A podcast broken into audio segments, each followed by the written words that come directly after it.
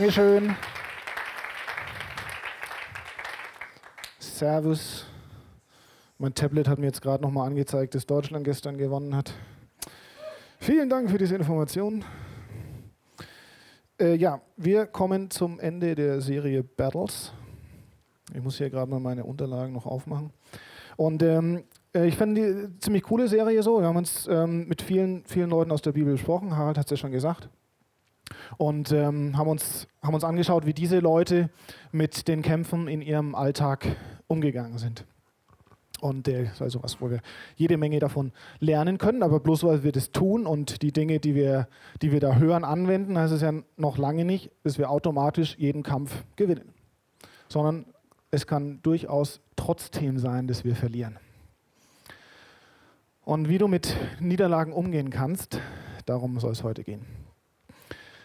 Ähm, ich habe mir den Elia rausgesucht.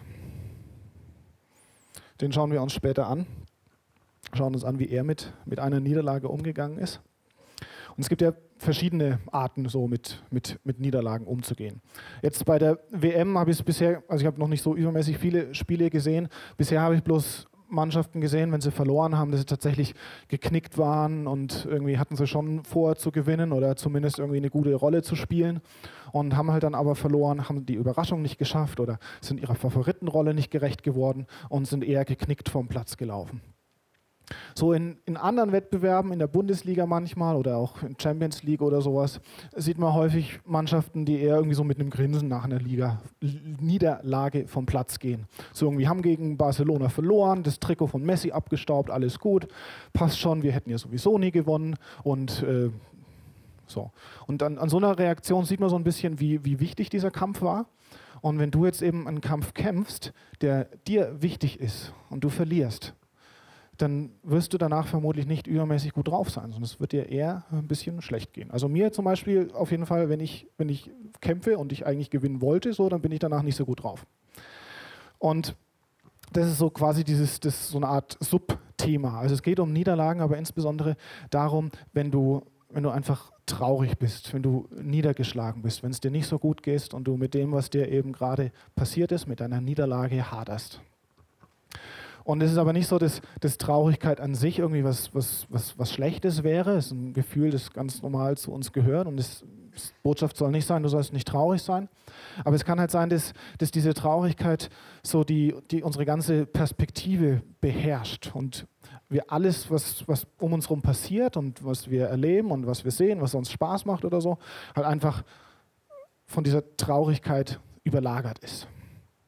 So, und wie das aussehen kann, habe ich dir einen kurzen Filmausschnitt mitgebracht.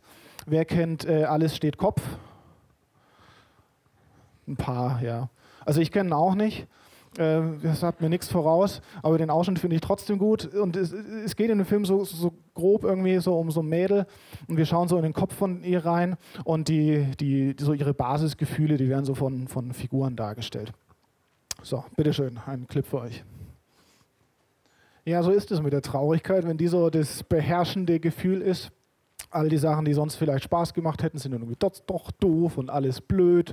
Und irgendwie, dann kommt irgendwie jemand und sagt, oh, sei doch mal fröhlich und schau mal hier. Und ja, es ist halt aber dann oft nicht so einfach, dann einfach so umzuschalten. Und es gibt zwar die andere Perspektive, aber so einfach ist es halt nicht unbedingt. Und ähm, ich weiß nicht, so in so eine, so eine, so eine Phase kannst du, kannst du reinkommen, weil irgendwie was Einschneidendes in deinem, deinem Leben zum Beispiel passiert. Ja? Also irgendwie Arbeitslosigkeit plötzlich und verlierst deinen Job. Oder irgendwie Prüfungen laufen nicht so gut und du wirst jetzt irgendwie mit einem schlechten Ergebnis einen Job suchen müssen. Oder vielleicht, eine, wenn eine Beziehung endet oder du auf eine andere Art und Weise irgendwie einen geliebten Menschen verlierst oder hm, eine Krankheit, die du einfach nicht loswirst und so weiter. Also gibt es jede Menge Dinge, die da einfach in unserem Leben reinkommen können. Und es können aber auch einfach viele verschiedene kleine Sachen sein. Also einfach viele kleine Dinge, die einfach immer wieder falsch laufen und immer wieder nicht so, wie du das dir vorgestellt hast. das ist einfach furchtbar nervig und irgendwann bist du halt einfach niedergeschlagen und kommst dir vor wie der letzte Depp. So, was können wir in diesen Situationen tun? Wir schauen uns dazu den Elia an und so die, die generell die Geschichte von Elia kannst du nachlesen von 1. Könige Kapitel 17 bis zum Anfang vom 2. Könige. Und äh, Elia ist so einer der, der, der, oder ist der größte Prophet in der Bibel. Und ähm, er lebt zu einer Zeit, als das Reich Israel geteilt war in das Nord- und das Südreich.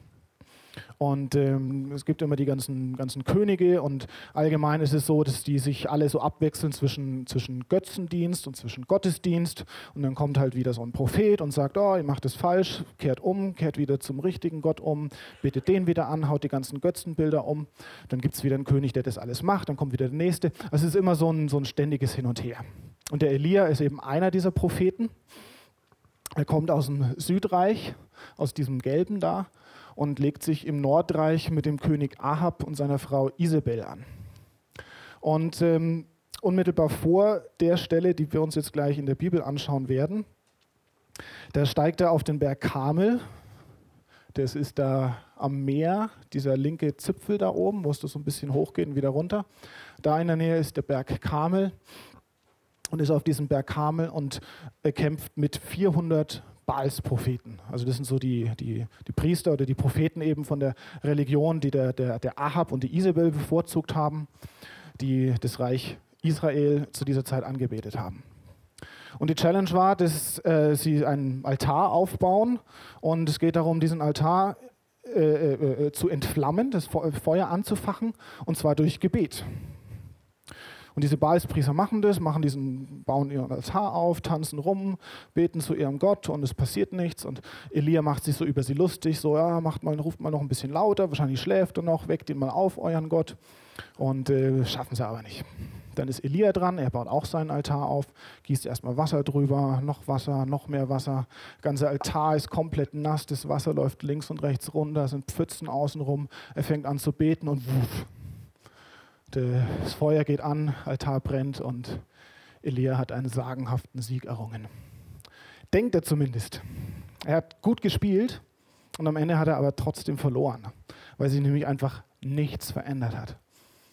Ahab und Isabel haben das nicht akzeptiert. Sie haben einfach weitergemacht wie bisher und haben noch die, die Verfolgung von allen, die dem wahren Gott anhängen, äh, dem, dem Gott Jahwe, äh, äh, äh, haben, die haben, haben sie verfolgt und umgebracht. Und Elia musste fliehen. Er ist dann runter ins, ins Südreich nach Beersheba. Das ist die unterste Stadt in dem Gelben. Und ist dann von dort in die Wüste.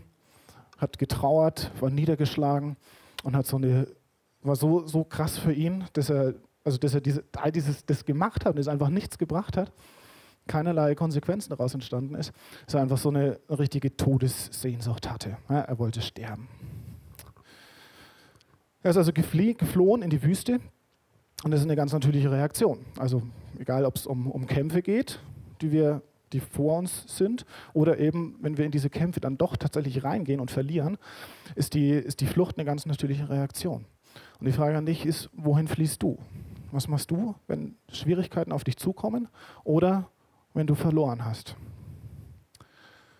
Und ähm, bei mir ist es so, dass ich in erster Linie, so der, der, der, der stärkste Impuls ist, so in die Einsamkeit zu fliehen. Es soll einfach keiner mehr drumherum sein, ja, es soll mich keiner nerven, ich will allein sein. Und das ist eine ziemlich schlechte Option, das zu tun. Es gibt noch andere schlechte Optionen. Ähm, äh, zum Beispiel das, das Gegenteil ist jetzt nicht zwangsläufig besser. Du kannst nämlich auch in die Gesellschaft fliehen. Du kannst in, zu Leuten fliehen, insbesondere dann, wenn du zu diesen Leuten fliehst, nur damit äh, du halt irgendwie abgelenkt wirst und Spaß hast. Also wenn das das Auswahlkriterium für die Leute ist, mit denen du dich umgebst, möglichst viel Spaß zu haben, auch das kann eine Flucht sein.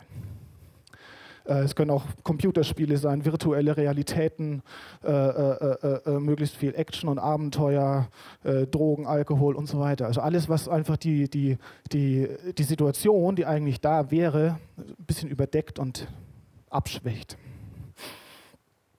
Und ähm, ich weiß nicht, wie es dir in solchen Situationen geht, aber üblicherweise fühlt man sich dann nicht so übermäßig nahe, also Gott nicht so übermäßig nahe. Und äh, ich hatte so eine Situation, die ziemlich lang war. Hat sieben Jahre gedauert und innerhalb von diesen sieben Jahren habe ich mich einfach so dermaßen fern von Gott gefühlt. Habe angezweifelt, ob es ihn überhaupt gibt. Ich habe ihn nicht reden hören, war einfach irgendwie komplett weg.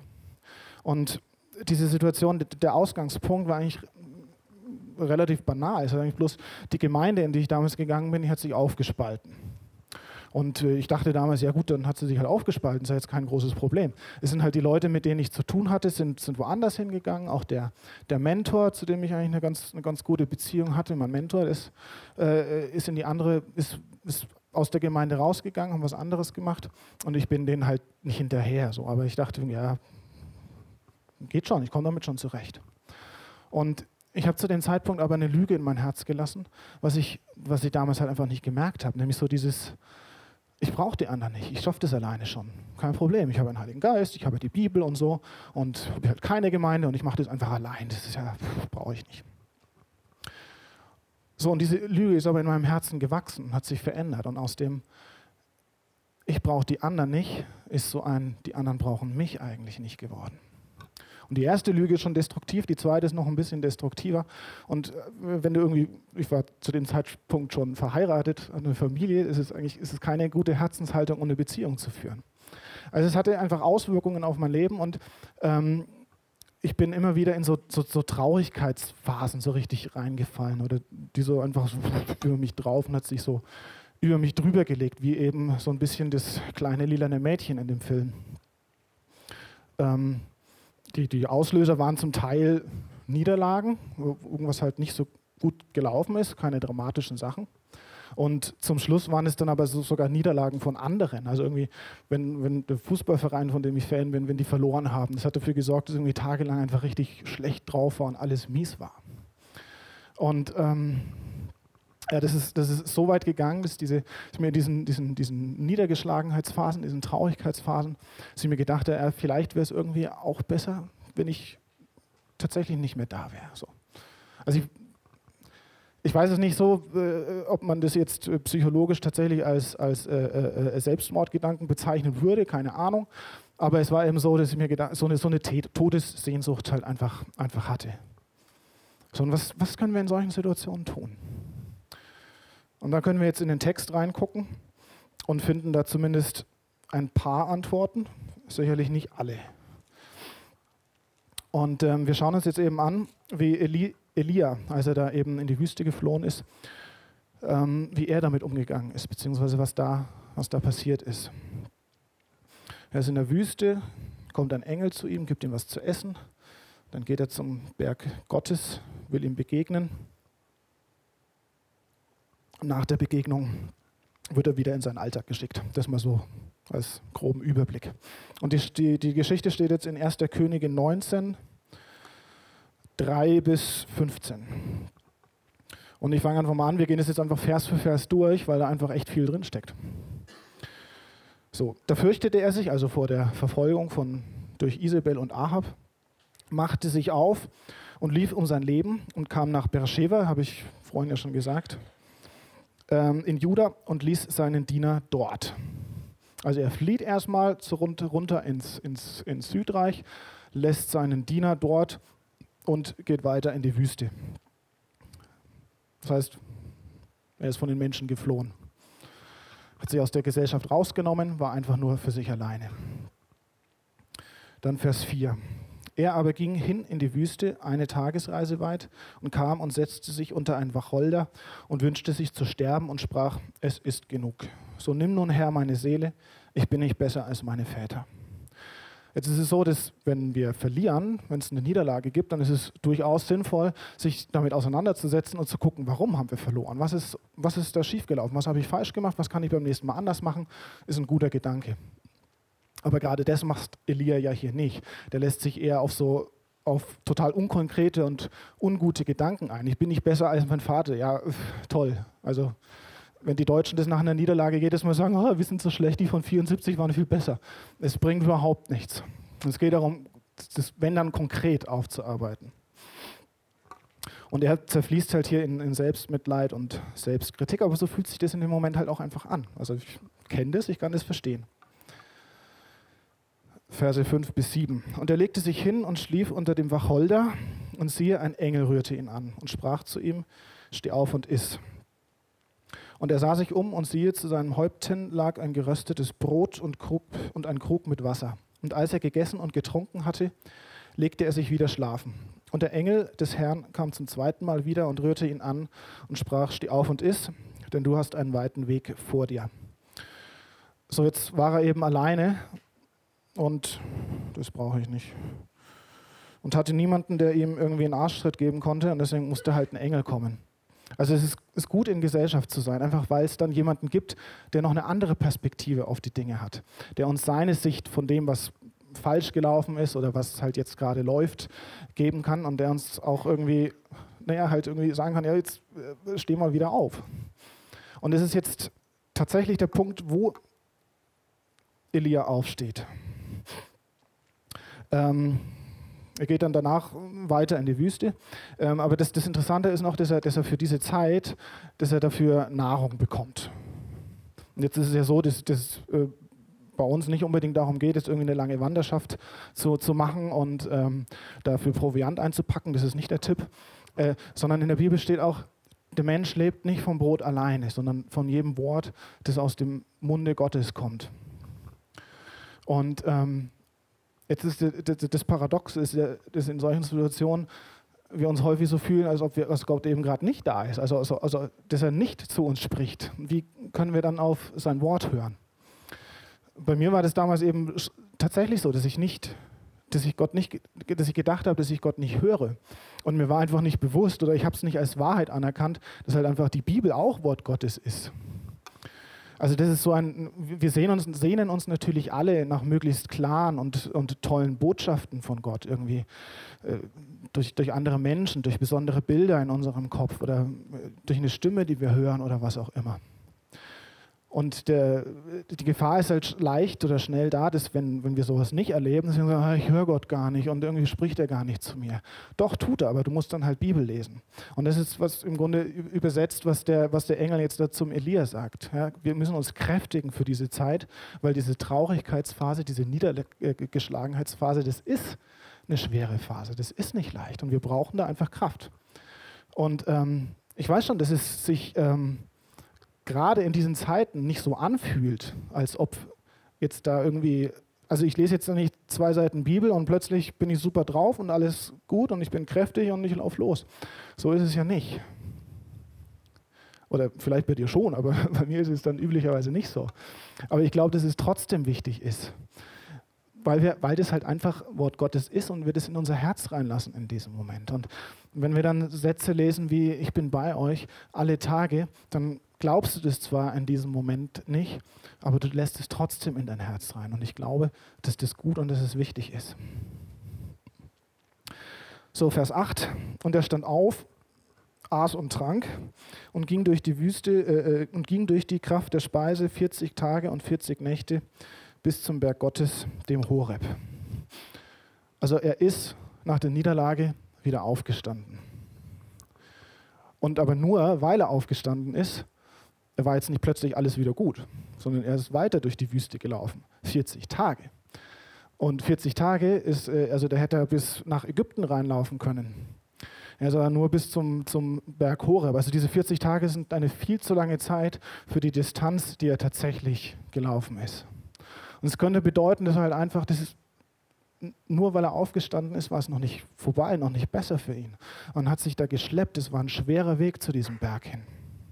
Interessant ist auch, dass der Engel ihm gar nicht sagt, wo er hin soll, sondern er läuft halt einfach zu diesem Berg Horeb.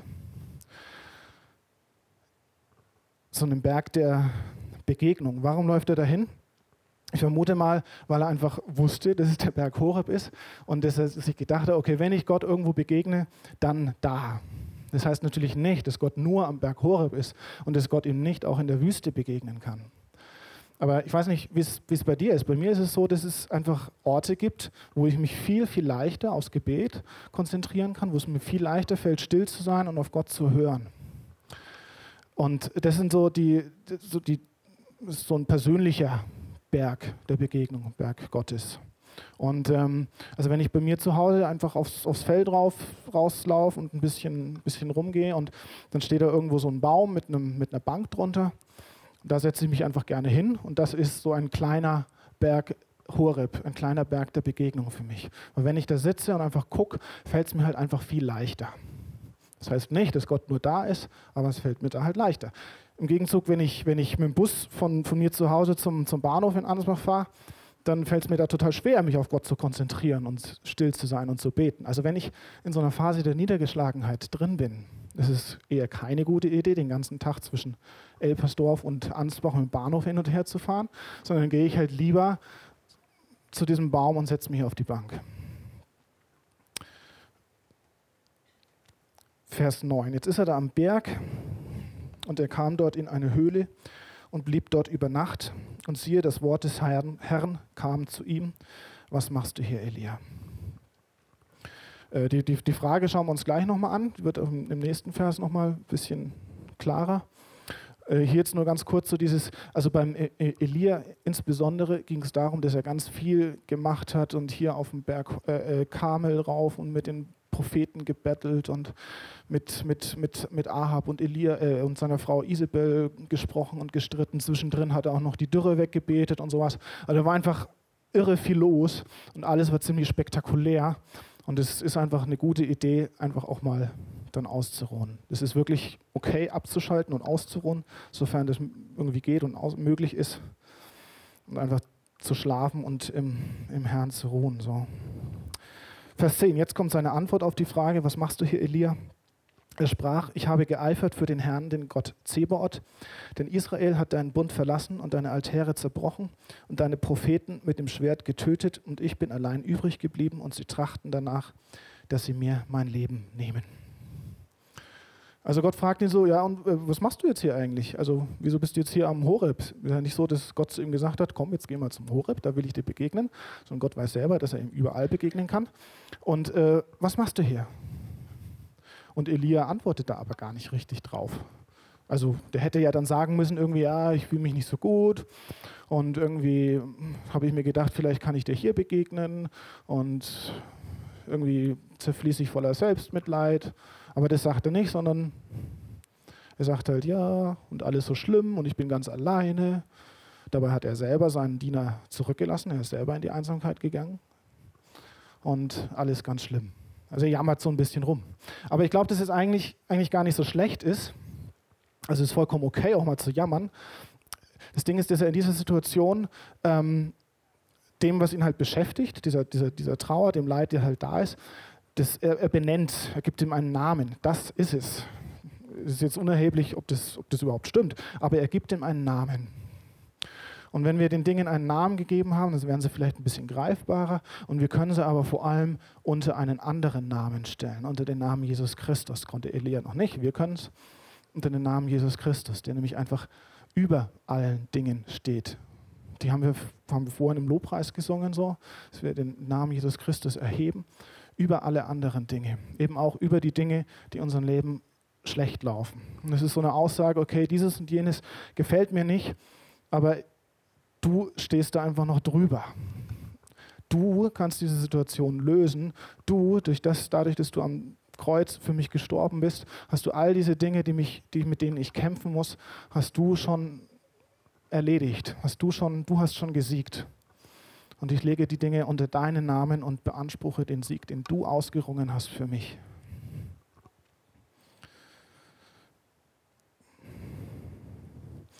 Dann machen wir 11 bis 13. Der Herr sprach, geh heraus und tritt hin auf den Berg vor den Herrn. Und siehe, der Herr wird vorübergehen. Und ein großer, starker Wind, der die Berge zerriss und die Felsen zerbrach, kam vor dem Herrn her. Der Herr aber war nicht im Winde. Nach dem Wind aber kam ein Erdbeben, aber der Herr war nicht im Erdbeben. Und nach dem Erdbeben kam ein Feuer, aber der Herr war nicht im Feuer. Und nach dem Feuer kam ein stilles, sanftes Sausen. Als das Elia hörte, verhüllte er sein Antlitz mit seinem Mantel und ging hinaus und trat in den Eingang der Höhle. Und siehe, da kam eine Stimme zu ihm und sprach, was hast du hier zu tun, Elia? Also großes Bremborium, Feuer, Erdbeben, Sturm und in keins dieser Dinge ist Gott drin oder war Gott drin in dieser Situation. Das ist natürlich jetzt auch eine Antwort auf, auf Elias Frage, äh, auf, auf Elias, auf das, was Elia gesagt hat. Ne? Er hat ja hier gesagt, oh, es geht mir so schlecht und ich bin ganz alleine und so weiter. Und Gott weiß ja selber, was in Elias Leben los war. Also eben diese ganze, die ganze Action, dieses, diese, diese, dieser Kampf mit den Propheten, mit den Baalspriestern, dass, äh, dass er Feuer vom Himmel gebeten hat und so. Und ich weiß nicht, nach, diesen, nach solchen krassen Momenten, ich vermute mal, dass sich die allermeisten hier auch danach sehnen. Also, dass, dass Gott einfach kräftig und mächtig und spektakulär in unserem Leben wirkt. Und wenn sowas passiert, sind echt, sind Highlights und die erzählen wir anderen und wir teilen das und wir reden darüber und wir können uns daran aufbauen und auf, hochziehen und es ist auch alles richtig und wichtig so. Es ist gut so. Aber Gott sagte eben, ich bin nicht in dem drin, sondern ich bin eigentlich eher in dem Stillen drin. Also wir sollten nicht darauf warten, dass Gott einfach ständig irgendwo spektakulär und rettend eingreift, sondern uns darauf verlassen, dass er auch in der Stille dazwischen drin ist. Also dass diese Stille oder dass wir eben gerade nicht irgendwelche großartigen Dinge erleben, dass das nicht bedeutet, dass Gott nicht da ist, sondern er ist in diesem leisen, säuselnden Wind drin und sagt, ich bin da, ich bin da.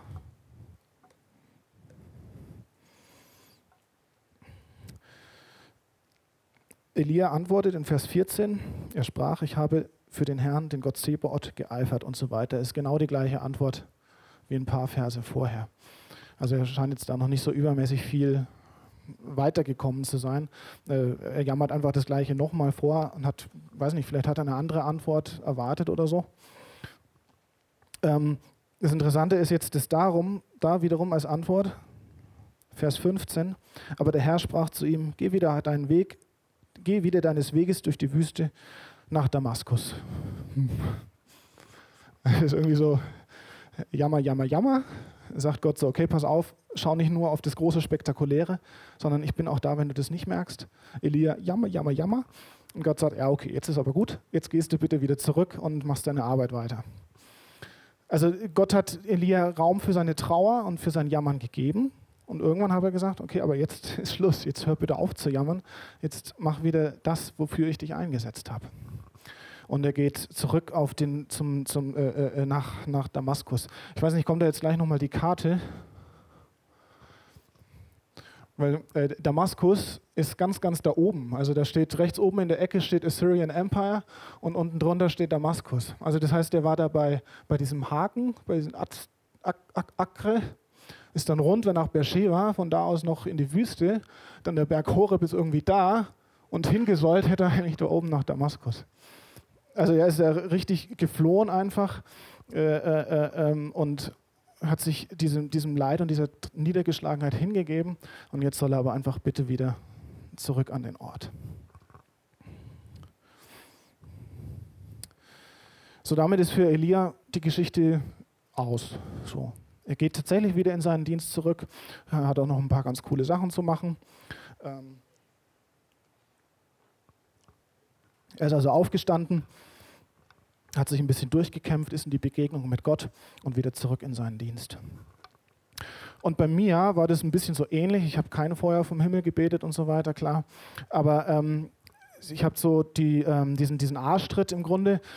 Das war so meine Frau damals, die sich, äh, äh, die einfach dafür gesorgt hat, so dass wir zumindest ab und zu mal wieder in den Gottesdienst gehen. So damit hat es angefangen. Also erstmal wieder in die Gemeinschaft rein.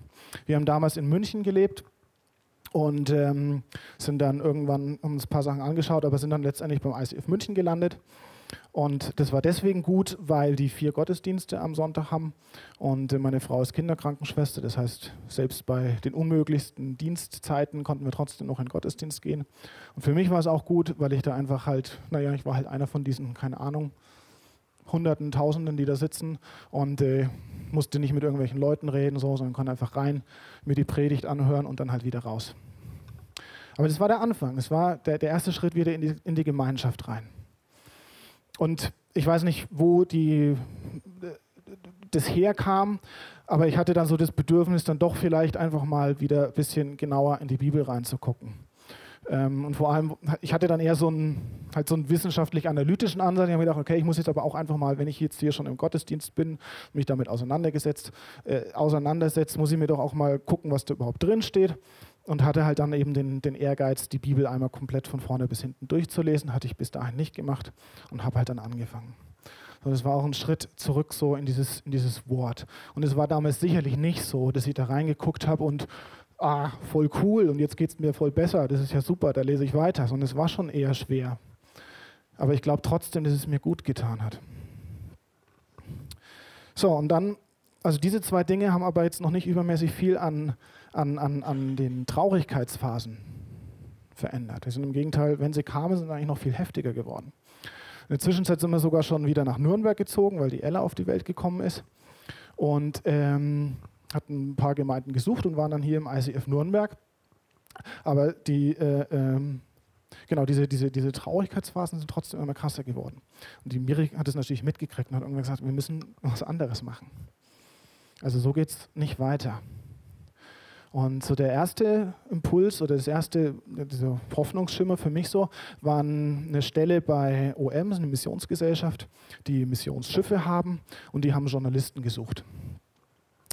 Und da, das, das wäre super Stelle gewesen, ja, und voll cool und irgendwie fern von allen Leuten noch weiter wegfliehen und einfach, einfach weg und halt im Kämmerlein sitzen und über ein paar Sachen schreiben, fantastisch.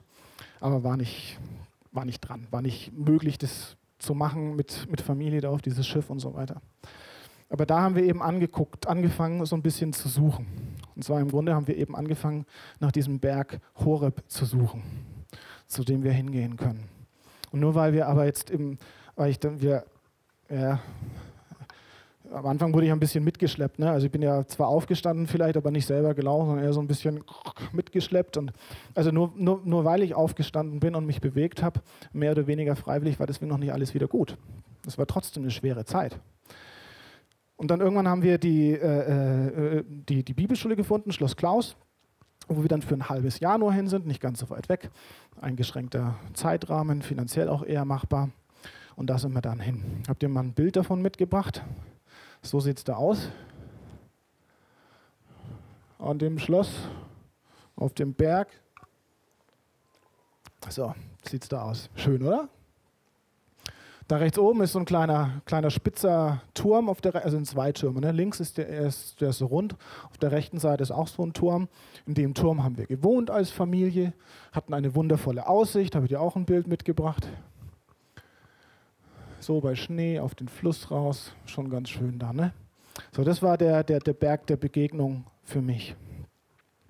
Ich hatte da die, die Möglichkeit, mit, mit, mit Leuten einfach zu sprechen, die einfach ziemlich erfahren sind im Glauben, ziemlich gut dabei seelsorgerlich, begabt. Und ähm, ich konnte dort eben den Dingen einen Namen geben. Wir haben herausgefunden, was das überhaupt für Sachen sind, die da irgendwie die Situation ausgelöst haben. Und eben da habe ich erst gemerkt, so, okay, Moment mal, es hat alles mit der Spaltung angefangen.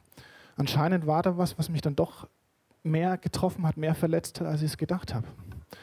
Und so die, die, die, diese Muster von, von verlassen werden, dass sie die sich einfach noch woanders halt einfach wiederholt haben. Und da konnte ich den Dingen eben einen Namen geben und sie unter oder Jesus Christus eben anvertrauen. Und ich habe dann hab Briefe mitgeschrieben, wo ich Leuten vergeben habe, habe selber um Vergebung gebeten, eben das alles aufbearbeitet. Und es hat einfach alles verändert. So plötzlich habe ich wieder gemerkt, dass Gott da ist. Plötzlich habe ich Gott wieder gehört. Plötzlich ist wieder was in meinem Glaubensleben passiert. Ich bin wieder im Glauben gewachsen. Und ähm, nach einem halben Jahr war dann halt aber auch Schluss. Also es wäre sicherlich auch schlecht, nicht schlecht gewesen, da weiter zu bleiben. Es war schon ganz cool, da zu wohnen auf diesem Schloss da oben. Aber irgendwann war halt wieder Schluss und bitte wieder zurück an den Ort, wo du eigentlich deinen Dienst erfüllen sollst. Wir sind dann wieder hier zurück, wieder hier ins ICF Nürnberg und da habe ich dann angefangen hier zu predigen und so weiter. Und wir können die Geschichte eigentlich ausführen, oder? Das ist eigentlich ganz cool so. Irgendwie kommst in Schwierigkeiten, hast zu kämpfen, irgendwie schaffst es zu siegen und dann ist aus. Aber unser Leben ist halt jetzt nicht mehr so, nicht so filmmäßig, sondern wenn dann eher serienmäßig. Also es, nächste Woche geht es einfach wieder weiter. Es kommt immer wieder sowas. Und so ist es auch. Bloß weil wir einmal irgendwas Größeres tatsächlich gewonnen haben, nach einer Niederlage aufstehen konnten und weitergelaufen sind, heißt es nicht, dass keine Kämpfe und Niederlagen mehr kommen, sondern es werden wahrscheinlich wieder welche kommen. das ist, dann, das ist dann die Situation, wo ich in meinem Fall dann eben genau diese Dinge einfach anwenden kann. Das gilt natürlich für jeden von euch hier. Also das nächste Mal, wenn du in so eine Situation reinkommst, kannst du diese Dinge anwenden. Oder wenn du jetzt gerade in so einer Situation bist, kannst du versuchen, diese Schritte zu gehen. Denk nicht, dass wenn du anfängst, jetzt aufzustehen und loszulaufen, dass dann sofort alles gut wird. Es kann schon sein, dass du 40 Tage durch die Wüste laufen musst. Aber du wirst dann zu diesem Berg Gottes kommen, du wirst diese Begegnung haben und du wirst dieser, diesen diesen Kampf, diesen anderen Kampf nach der Niederlage letztendlich gewinnen können. Ähm also bei mir zum Beispiel ist es jetzt, jetzt gerade tatsächlich so, dass es eher wieder ein bisschen schwerere Zeit ist. Es ist natürlich lange nicht so dramatisch wie damals. Jetzt weiß ich aber auch, wie ich damit umgehen kann. Es sind einfach ein paar, wieder so ein paar Dinge, die irgendwie schief gelaufen sind und es ist einfach wahnsinnig viel los. Und ähm, äh, Dinge haben sich halt anders entwickelt, als ich dachte, dass, es, dass sie vielleicht tun. Und ich merke schon, dass mich das nach unten ziehen will. Und äh, vor, vor, drei Wochen oder so haben meine Frau und ich auch wieder so eine Stellenbeschreibung gesehen. wieder irgendwo weit weg, so Kinderkrankenschwester und Journalist gesucht. Ja, Hammer. Gehen wir gleich dahin. Aber das wäre wieder die Flucht gewesen. Es geht nicht darum zu fliehen, sondern in der Gemeinschaft zu bleiben, im Wort zu bleiben, Berg der Begegnung aufzusuchen. Jetzt, wieso meinst du noch letztens im, äh, äh, ähm, im Schloss Klaus mal wieder für ein Wochenende, weil es nicht damit es ein Berg der Begegnung ist, so. Aber es ist natürlich trotzdem, also wenn es schlimm wäre, ich, ich glaube, ich könnte einfach, würde zu diesem Schloss Klaus wieder hinfahren für ein Wochenende und einfach dieses Wochenende auftanken, weil es mir dort einfach leichter fällt, Gott zu begegnen. Ja. Was tust du? Wenn du jetzt gerade keinen Kampf und keine Niederlage hast, nix. Nee, stimmt nicht. Weil du dich nämlich darauf vorbereiten kannst. Also gerade dieses, diese, diese, zum Beispiel dieser, dieser Berg der Begegnung, der wächst ja nicht einfach irgendwo, sondern wenn du jetzt eine gute Beziehung zu Gott hast, wenn jetzt alles rund läuft, dann kannst du jetzt aufpassen und gucken, wo du besonders leicht in diese Stille, in die Gegenwart Gottes, ins Gebet reinkommst. Und dann merkt ihr das für die Zeit, wenn irgendwann der Kampf kommt. Oder gewöhn dir jetzt an, wo es dir leicht fällt, regelmäßig Bibel zu lesen. Damit, wenn es schwer wird, du das einfach reduzierst es halt ein bisschen. Ja, dann liest du halt nicht mehr die, die, die 20 Verse oder nicht mehr den ganzen, das ganze Kapitel, sondern dann halt nur noch ein Vers weil es wirklich dann nicht so leicht ist. Das, das weiß ich schon, das verstehe ich schon. Aber dieser eine Vers, wenn du das tust, das ist Nahrung, die du zu dir nimmst, gute geistliche Nahrung. Ja, also aus, in, der, in dieser e-, Elia-Geschichte sind es im Endeffekt, oh, im Endeffekt drei, drei Dinge drin. Also zum einen eben erstens dieses in der Gemeinschaft bleiben, sich weiter dem aussetzen, es zuzulassen, dass jemand in dein Leben reinspricht. Du kannst dir jetzt dafür sorgen, dass es entsprechende Beziehungen gibt oder du suchst dir jetzt jemanden, mit dem du dich unterhalten kannst, mit dem du reden kannst. Zweitens im Wort Gottes lesen, da dranbleiben und eben diesen Berg der Begegnung suchen. Und ähm, also diese Dinge können uns dabei helfen, dran zu bleiben, wenn wir wieder aufstehen und es trotzdem schwer ist. Können uns dabei helfen, überhaupt wieder aufzustehen und uns auf wieder neue Kämpfe und schwierige Situationen einzulassen. Ähm, aber die sorgen nicht dafür, dass du automatisch gewinnen wirst. Es kann schon auch sein, dass du wieder verlierst. Und die, die, die große Niederlage, äh, der, der große Sieg, der kommt halt erst ganz am Schluss wenn wir zu unserem Vater in den Himmel kommen können. Paulus schreibt an Timotheus im zweiten Timotheusbrief, die Zeit meines Hinscheidens ist gekommen, also wohl eher gegen Ende seines Lebens. Ich habe den guten Kampf gekämpft, ich habe den Lauf vollendet, ich habe Glauben gehalten. Und diesen, diesen Kampf zu kämpfen und dran zu bleiben, bedeutet nichts anderes als eben, naja, halt dran zu bleiben, wieder mal aufzustehen, nicht aufzuhören, nicht aufzugeben. Und das, das, das Gute ist, dass, dass wir diesen Kampf, diesen großen, letztendlichen Kampf, dass wir den eben gerade nicht selber kämpfen müssen. Weil den hat Jesus am Kreuz schon für uns geschlagen. Ja, es gibt keine Macht der Welt, die uns von der Liebe Gottes trennen kann. Wenn wir uns dafür entscheiden, bei Jesus zu sein, dann werden wir am Ende unseres Lebens bei Jesus sein.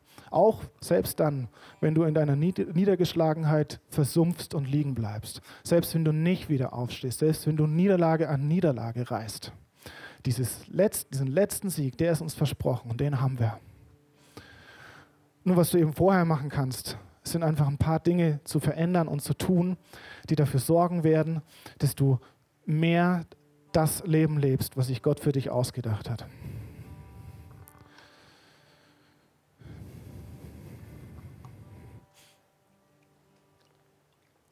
Okay, ich bete noch zum, zum Schluss mit uns.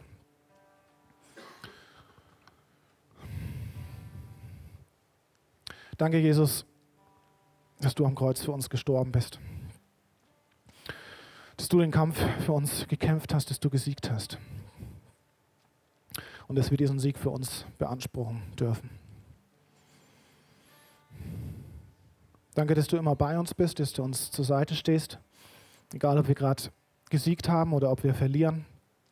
Egal, ob wir in Selbstmitleid versinken oder ob es uns gut geht. Egal, auf welche Art und Weise wir mit unseren Niederlagen umgehen. Danke, dass du uns aber Dinge zur Seite gestellt hast, die uns dabei helfen, einfach ein besseres Leben zu leben und mit den Niederlagen und Kämpfen umzugehen. Vater, ich möchte dich bitten, dass du jeden Einzelnen hier einfach zu dir hinziehst, dass du einfach Impulse ins Herz gibst, dass du Menschen zur Seite stellst, dass du zur Not auch einfach einen Engel hinschickst, der den Arschtritt geben kann.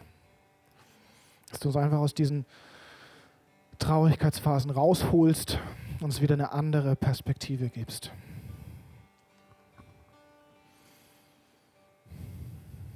Danke, dass du da bist, Papa. Dass wir dir voll und ganz in allen Dingen vertrauen dürfen. Amen.